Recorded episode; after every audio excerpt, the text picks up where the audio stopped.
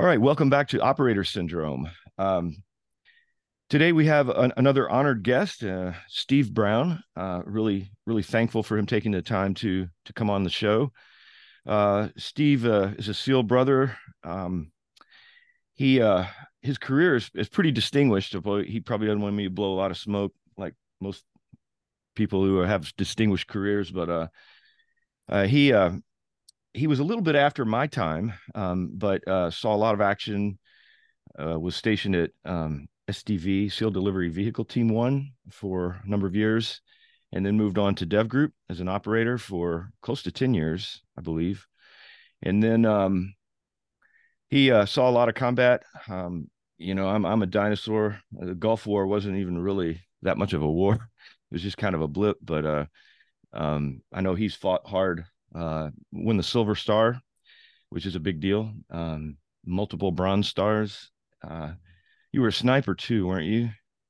Yes, I was. Yes, sniper, and then um, spent some meaningful time up in uh, Det Kodiak, which is uh, it's the West Coast. Okay, I'm I'm speaking from a lot a lot a lot of years ago. It was the West Coast Winter Warfare School up in Kodiak, Alaska, the island, um, Kodiak Island, um, and um, I thought it would be funny to, to just talk about that place. Uh, I went there twice uh, with SEAL Team Five, uh, two different platoons, and back then it was not as developed and refined. I'm, I'm Steve has taken it. I mean, he knows a whole lot about survival, cold weather, hunting, all that good stuff. Um, but back then, I, I I just remember, and I'll throw it over to Steve. When we landed the first time, we landed at a Coast Guard base in a C-130. You know, we get out, and I'm I'm, I'm just I my first time to Alaska, so I was just overwhelmed by the beauty of the place. I just striking. If you've ever been there, you know what I'm talking about. I walked out. I don't know what I was doing. We were on the tarmac there, getting off the plane, and I look over, and there's like a bay area, and a freaking eagle or something, osprey, or it was a big bird, just comes swooping down and grabs a fish like right out of the right out of the bay. And I'm like, wow, welcome to Alaska. it was just a magical experience. Um, but yeah, just uh, what what were your uh, some of your memories of of Kodiak and uh, memorable things that happened there? Yeah, so like you, I was kind of in the older days where, you know, I went up there twice with uh, task units from SDV Team One to do winter warfare, and I just the place just the terrain, the topography, the wild of it, the untouched areas of it. I mean, you, you get five minutes out of town and it's like you're 500 miles from anywhere. Yeah. And so I just always had this like really drive to go back there in some other capacity. Mm. And uh, so, yeah, I did end up going back up there to be the senior enlisted advisor. And so when I went back, it was had completely changed. So it wasn't just platoons coming up there anymore. Now it was part of the pipeline for SQT. So every BUD/S class, you know, once they would start SQT, would end up up there at some point in time in that pipeline. I changed a couple times while I was up there, and uh, just kind of kept developing the curriculum that we were able to offer up there, and you know, getting the instructors to a level where they could really be experts in that environment um, and then pass that as much of that knowledge as they can down to the student level which is difficult to do because it's such a non-standard skill set for the, yeah. within the teams. And so we would send guys all kinds of climbing schools and avalanche courses and snow machine courses and just try to build that knowledge because when I, when we would get a new instructor I mean he'd show up there basically with what he learned in SQT oh yeah. So and that's you can't have someone that the level that the student's going to get to really teach them and really you know they're only teaching them to the level that they know. Um, so we had a really solid staff. Uh, then we started incorporating doing our own senior mountaineering course and master mountaineering course which after i left the senior master or the senior mountaineering course started. Our mountaineering curriculum within the sqt piece uh, we made it so that every student would be qualified as a basic mountaineer under SOCOM standards. And so when they would go work with other units within SOCOM, Hmm. You know, you can say, hey, we got 13 basic mountaineers, which that means the senior and the master mountaineer know exactly their capabilities. So it, it was cool watching that progression and seeing how we could get guys more integrated with other units uh, when they're downrange. But it was the terrain there, man. It's it's such a such a mind. Uh, I want to say some words here that I can't, but um, Go, feel free. We do. yeah. okay, it's a total mind fuck because you have such you have so much micro terrain Yeah. Yeah. and it's hilarious. You'll be on a three day like patrol out in the mountains with the students, and you'll you know might be back by rear security, it might be up on point. It just depends. But I remember this one time I was back with the rear security guys, and they're just like, "Yeah, it should just be like over that next ridge." Well, Oh. there's so many false summits, so they would get up to that and they'd see their patrol just still going, and they're just like, they're just back there bitching, you know, bitching at the point man, like, what is wrong with this guy? Why can't he figure out where we're going? And blah blah blah blah. And I mean, I was a point man pretty much throughout my entire career, so I kind of I feel for the guy that's up there in the front trying to figure out where he's going and Yeah. Trying to do it the best way possible, knowing that there's dudes behind him that have a lot more weight than what he's carrying, and Right. and they're they're just getting more and more fired up. And I was Uh-huh. like, so then it's, you just throw the question out like, would you guys like to take over point three or point man or something like that? And then they just kind of like shut up because Yeah. they don't really know where they're at anyways.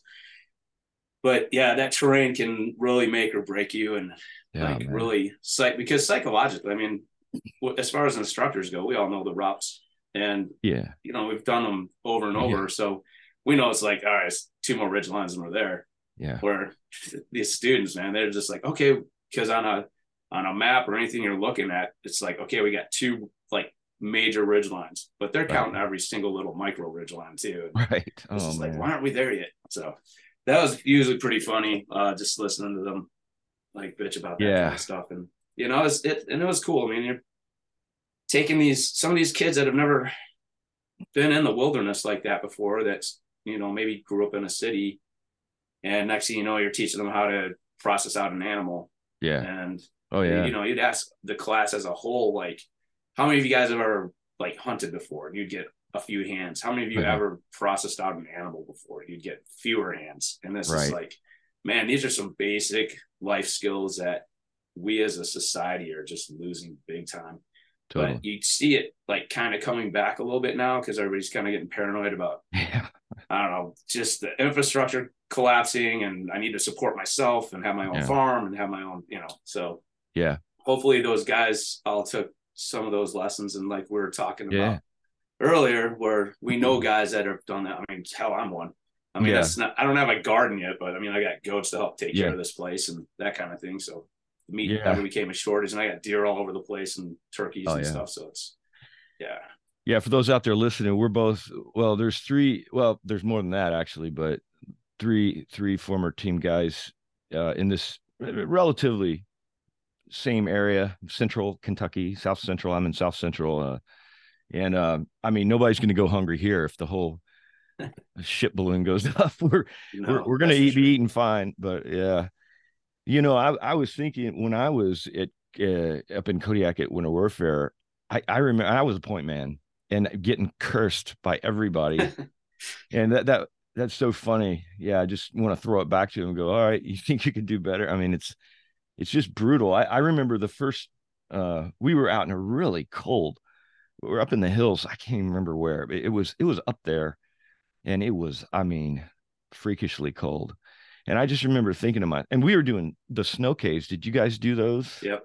Yeah. we, when when the weather permitted. Like Well, right. it was a summer class, and probably not. But yeah, Sure. we would.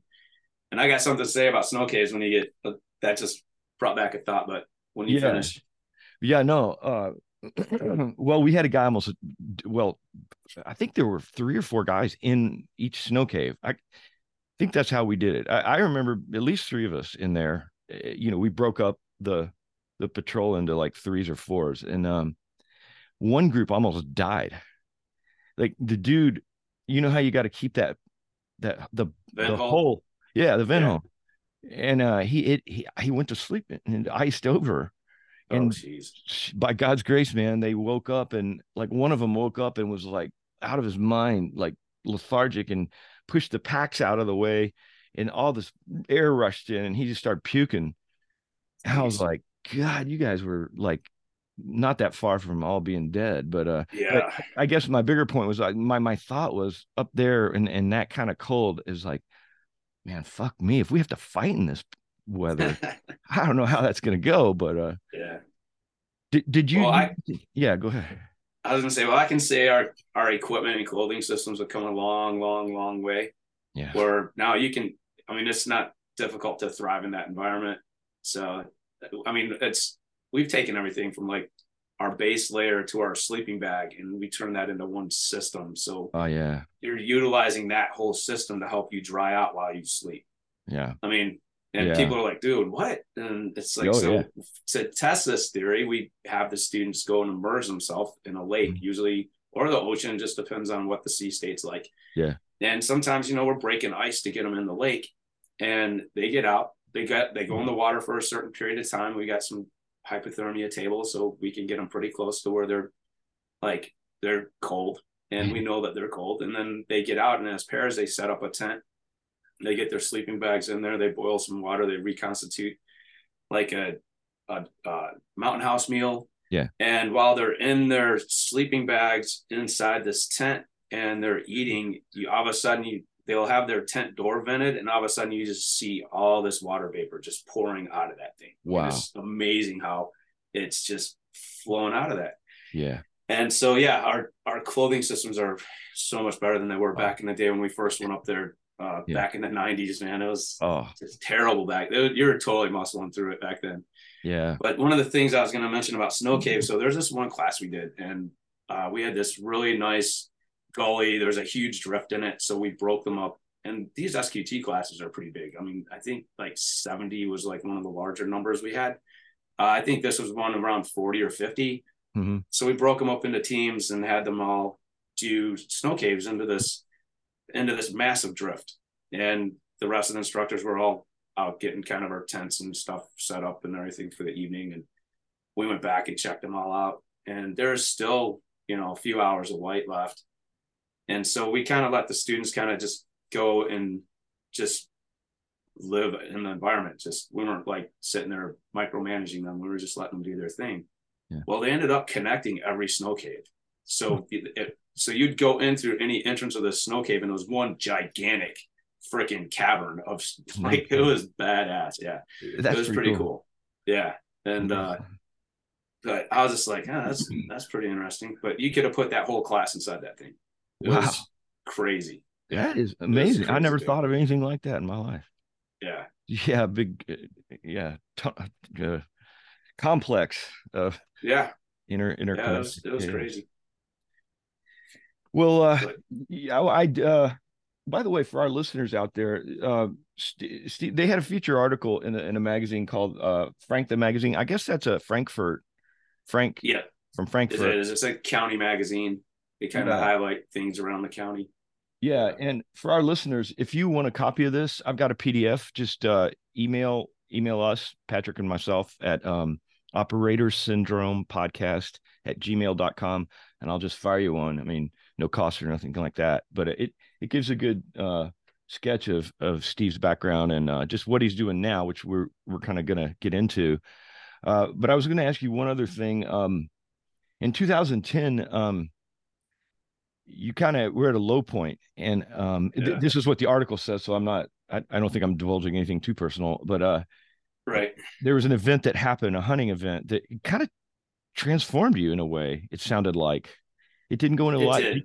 Yeah, you want to tell us about that a little bit, just briefly? Yeah, sure. So, I mean, while my time at at Dam Neck, I just, you know, like you said, did a lot. I'd lost a lot of close teammates, um, and I was kind of get. I didn't realize where I was in my headspace until I got up to Alaska, and I actually had time to kind of reflect and think, and I just went downhill really fast. Yeah. And you know, had suicidal ideation. Kind of figured out what I was going to do, how I was going to do it, where I was going to go do it. I just didn't know when uh, there's a lot of things preventing me from there's a few things preventing me from doing it like who would find me that was probably the biggest one Yeah. and that so that kind of kept my head above water and then i put in for a brown bear hunt on the island in an area where a couple guys recommended that I put in for that certain game managed area. And fortunately was drawn like the first time I ever put in for one. And just uh everything just kind of fell into place. Like a buddy of mine that was gonna go on the hunt with me from the Det, he knew a guy that had a cabin out in that area. The guy with the cabin was like, Hey, if I can go on the hunt, you guys can just stay at my cabin. So we went out there a couple days early. You got to get there by boat or by plane.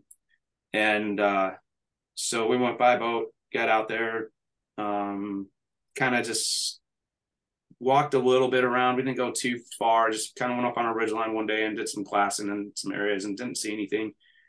And then it was opening day, and uh, the three of us we hike up. Uh, there's myself and the other and the other two, and so one of them was going to video while the other one was going to be the backup shooter, and then uh, because up there the bears are big and you want to drop them fast and you don't want a wounded animal like taking off in the alder like yeah. then you got to go after them you know and that's never they're they're hmm. big. So uh so we went up on this ridge line and we glassed down. There's two bears down in the river. They're fishing and and uh i'm like hey do they look like they're average sized bears? And the guy's like yeah they're average and i'm like all right well let's go get one so we uh proceed to go down well, we went and got some chest waders and because we had to cross a bunch of rivers.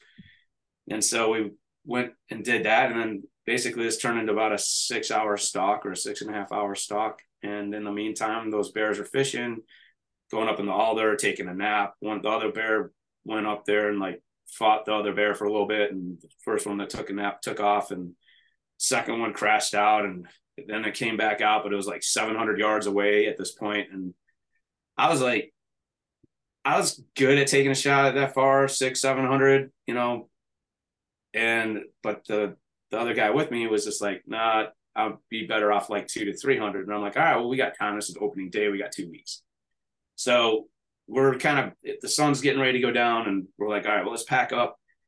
Let's head back up to the cabin. You know, get to bed early, get up early, be back down in the spot before the sun even starts to come up, and just you know, hopefully they're right back in the same spot fishing because it's only like a 25 yard shot which I would hope they would be a little bit further than that. But yeah, right. You know, if that is what it is. But uh we're so we start walking out and I look back and this this bear is now coming down the river towards the direction that we were at. And so I was like, hey fellas, I think he might make it down here before it gets, you know, too too dark to shoot. So I go back to where I was at. Those two guys get back up to me a few minutes later. It's now within about 300 yards, but there's no good there's no good shot because there's too much alder between the bear and ourselves. It jumps their salmon, it goes into an alder bush and eats it, and then starts coming down the river again. And I'm to, so I range this corner that he's coming to, and it's 200 yards. And I'm like, well, I'm going to drill him right in the shoulder as soon as he comes to that point. And so as soon as he gets there, he turns and comes straight on me. And I'm like, the only shot I have is like a headshot. And I'm like, I'm not taking that because that's what you're after is that skull, you know, yeah. the hide yeah. and everything. And right. And so I'm just sitting there watching him through my scope, and finally I see that front left, front right paw go way out to the right, and then I'm like, okay, that left one's going to come over and give me that shot I want. And so it did. As soon as this paw hit the bottom of the river, I cracked him, uh, spun him around, and he fell like he couldn't have fallen any better. He fell basically chest just right towards us, saying, wow. screaming to us, like, put as many rounds into me as you can right now. And so we did. So we put in uh, seven more rounds into him. Yeah. And it was, we got it all on video and it was just like, wow, that was, that was awesome. But like with any hunt, it's like, wow, now the real work begins because yeah, oh yeah, we're like, that's a good sized bear. It's starting to get dark, and bears in Alaska are attracted to gunfire. So because they understand somehow they learned that you're not allowed to defend anything that you kill up there if a bear decides to get on of it. Oh wow. So now it's now it's like, okay, we got like one dude on watch while well, first we walk up to this thing and we're like, holy shit, this thing's like the size of a Volkswagen bug.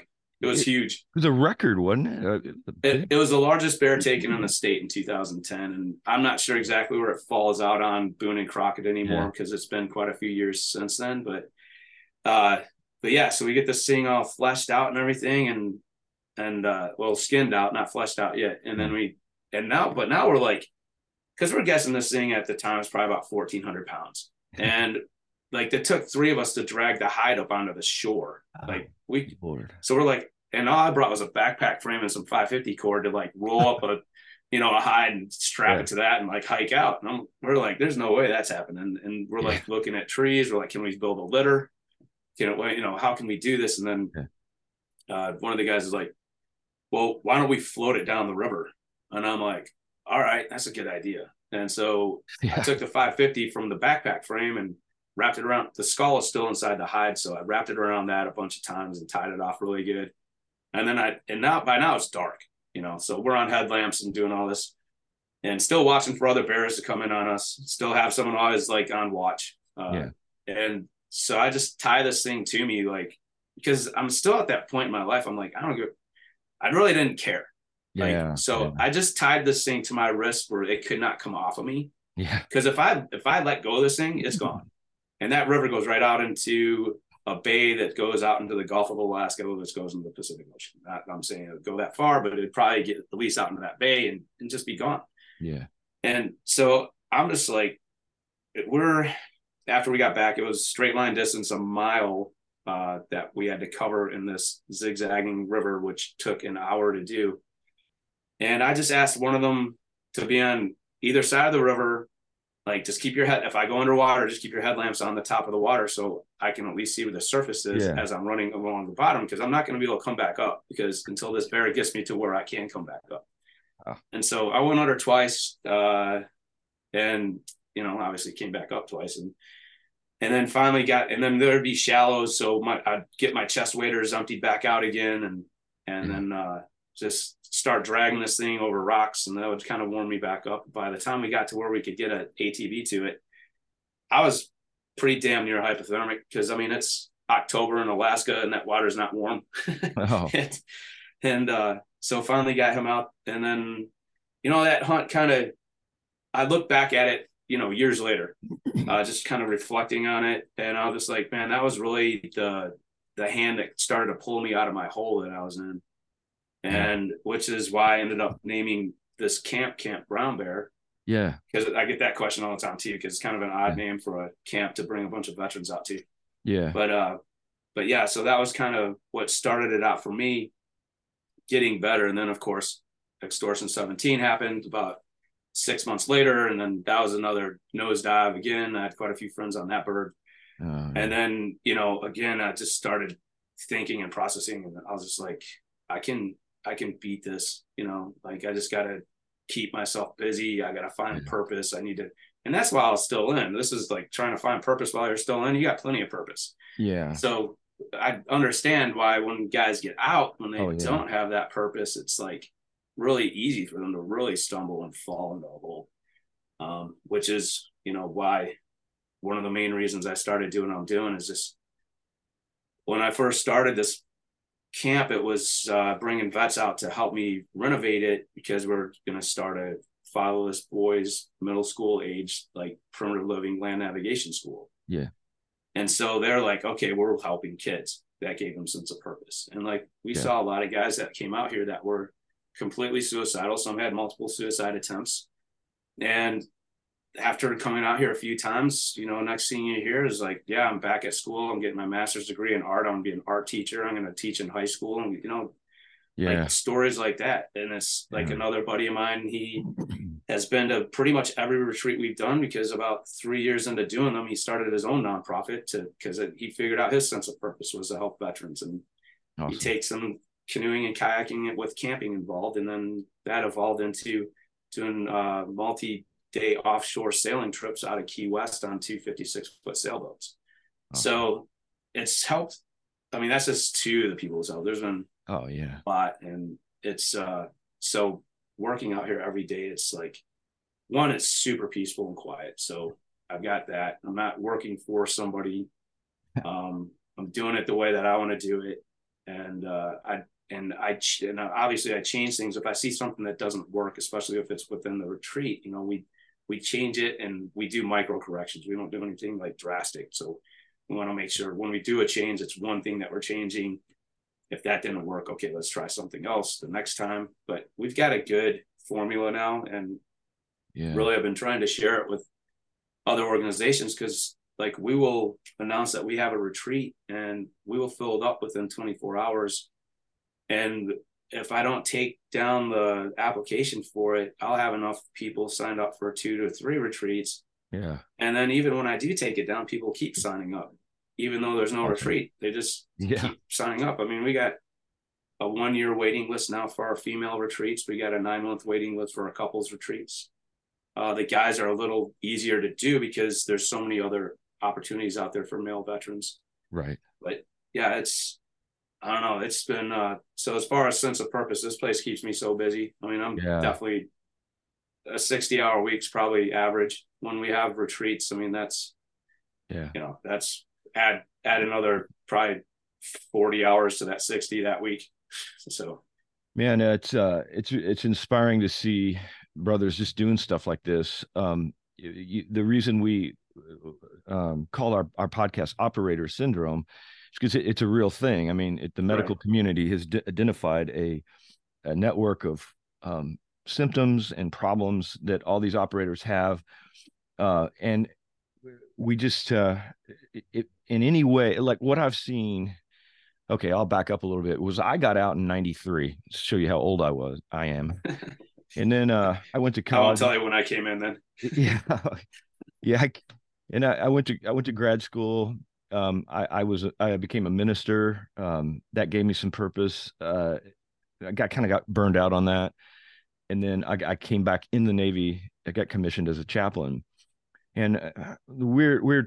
That's weird because you know I was the only former team guide chaplain walking around, and uh, ended up at Dev Group as a, supporting the command chaplain there. Reported on board on August one of 2011, and the bird went down on August 6th, uh, extortion 17. Yeah, and I I couldn't believe because I had been out for so long. I could not believe the brokenness of of our veterans, and I mean, we're talking the toughest dudes on the planet, and, and they're falling apart one after another. And of course, that didn't help. That that event was just like, ah, I don't even want to think about it really. But uh, right. Um, but what I what I've noticed is that, and you know, Patrick and I've been digging. He Patrick's a, a former Ranger. He saw a lot more action than I ever did in, in my time. Uh, but that things that give us purpose, um, helping other vets, even help like teaching, uh, being a being a role model for for kids is is is great. And uh, so I want to just say, I mean, transitioning into what what Steve's doing at Camp Brown Bear, Bear right here in Kentucky. I've been up to see the place it's beautiful it, it's secluded it, it, but it's close enough to stuff that's kind of cool to do like the bourbon trail there's there's it's like the best of both worlds because you you you feel like you're out in god's country which you are and it's a mm-hmm. beautiful part of the state i mean i'm i'm kind of in that same area I'm, I'm a little south of where he is but uh um, what he's doing is is these retreats and um, just bring in veterans. It's, it's, it's all paid for, so veterans are not out any money. They just show up. Um, and uh, I I would like to. Th- this is something we could probably talk about offline, but uh, I worked for about six years doing a jo- jogging for frogmen in Louisville. We raised about 150,000 for the SEAL Foundation, Navy SEAL Foundation, and uh, I was like that kind of was the thing that kept, me coming back every year. Um, with COVID, it kind of went away. It we, it's a long story, but uh, but I, I I'm thinking about. Have you heard of the Bone Frog Open golf tournament? I have, yes. I was thinking about something we can talk about, not getting in too far into that. It was like I was wondering, I have a friend who's good at organizing golf events to raise money for Camp, Camp Brown Bear, and maybe here in Kentucky have a call it the Bone Frog Masters or something. I don't know. Yeah, but uh, right. You know, I, I, would also like to um uh to put a plug out. Okay, so how do people how can how can they give to your organization? It's a 501c3 nonprofit. It is, yes. and um, and not only that, all of us are volunteers, so nobody gets paid here. So right. every cent that goes to this organization goes to its programming. Um, so which makes a big difference because our annual budget is less than typically a director at another nonprofit. So yeah. we we are probably I would be willing to bet that we are probably one of the lowest cause lowest cost mm-hmm. uh, causes out there that are really helping veterans and doing things for veterans. Because you hear a lot of organizations say, "We're raising money for veterans." Okay, well, what are you doing? Yeah. So, I mean, are you just raising money and then you're giving it to somebody else to try to do something, or are you actually doing it? Yeah. But so yeah, to help us uh, on our website, that's probably the easiest place to go, which is www.campbrownbearusa.org. And there's a donate button. Uh, that then takes you to a page where you have three options of a one-time donation, a recurring donation, or you can just give us your spare change every month and do the roundup donation, which you enter a debit or credit card and you can set a limit from $10 up to $100. And so anytime you use that card, it rounds up to the next dollar. That money, that change goes to that amount that you set. Once you reach that set amount, it stops for the month and then it recontinues in the uh, yeah. following month. But that's yeah, that's really the ways to do it. Or I mean, obviously we are we've got our mailing address on our website as well. If you're more comfortable sending a check, yeah, uh, you know the address is right there. But, yeah, and I'm assuming too, if people want to come and work, uh, you know, labor wise, as a volunteer, yeah, yeah, yeah, we have a lot of volunteers that come out. Obviously, our entire staff are volunteers. Our board people are volunteers. Like, uh, so we usually get a lot of work out of them. We've got groups from Clark Equipment. They're a forklift company out of Lexington. They're out this year. Jim Beam comes out here quite a bit. Yeah. Uh, we get units from the uh, National Guard base that's right down the road from us that come out here to help us out. We just had a group from AmeriCorps, yeah. which is a federally funded program. Uh, they had eight, yeah, it was eight uh, young adults, you know, 19 to 25, I believe was their range. They yeah. were out here helping us out with the project and for about three and a half weeks. Last year we had another group from them. They're out here for about two months. So yeah, we get uh, we're always looking for volunteers to come out and help with projects and things like that.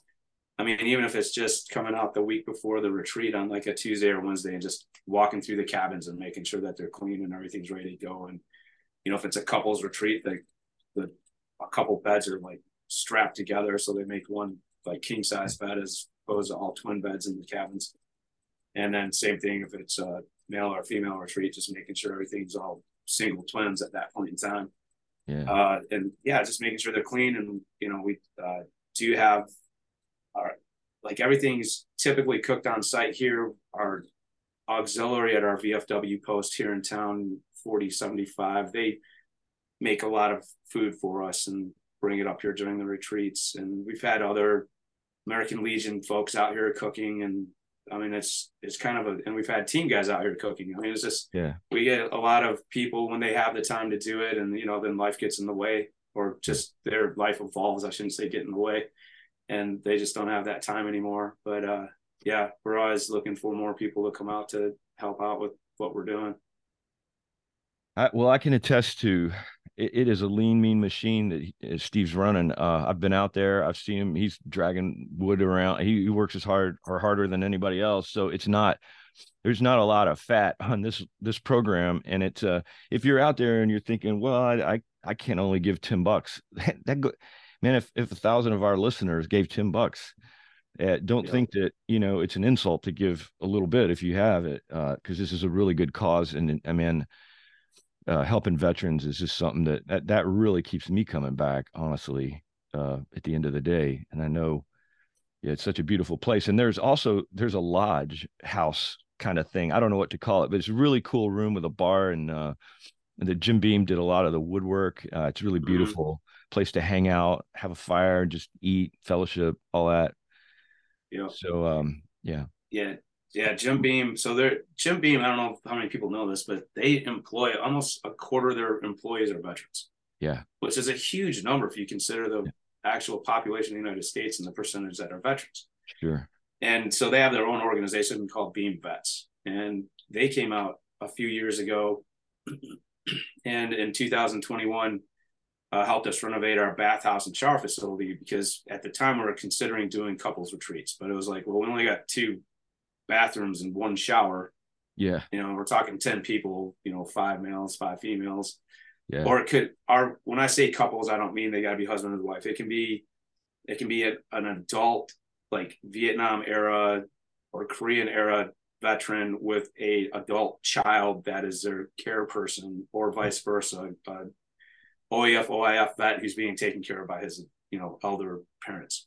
So there's a whole, we see a whole lot of different like combinations come through. And, and then there's also the vets that are married, you know, yeah. so you got the male and female veteran that coming together and, and yeah. our, and our program's slightly different for that, for that weekend, uh, for the support person than the veteran. The veteran does the exact same thing that we do during a male or female retreat. And then the support person, the difference for them as they go through SAVE training, which is the VA's new veteran focused suicide awareness training. And yeah. and I haven't sat through it yet because I'm always out with the veterans doing a work project, but I've had my staff sit through it and they're like, dude, this is awesome. I'm like, I really so I really need to sit through it one of these yeah. days just to see what it is because I um I don't ever incorporate anything into what we do unless I've tried it once myself. Yeah. And I don't want to all of a sudden, even though I've had such a lot of positive feedback from it. Yeah. I don't know. It's like just I just want to make sure it doesn't like taint something that we're already doing. Yeah, for sure. You know, it could be enough to just to trigger someone just a little bit where the rest of their stay here is just like, you know, not as good as it could have been. Yeah.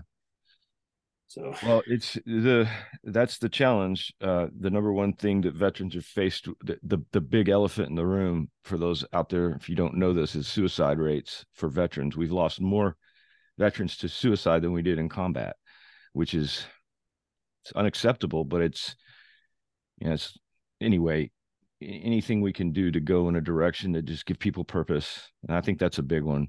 I think a lot of people mm-hmm. have talked about in operator syndrome with Patrick is that sometimes guys get and gals get so their their identity becomes just being a soldier. And and they think that's that's all I'm good at. That's all I'm ever going to be good at. And that's that's where I get my value. And um and and that's all great. I mean who you ought to yeah. people who serve in any capacity as a veteran but there's so much more to life than just being a warrior or a fighter. Um and uh and this this highlights all of that yeah. Well, uh, I appreciate it. Uh, we're coming up on time. Um, excuse me. I'm sorry. I'm having allergy issues.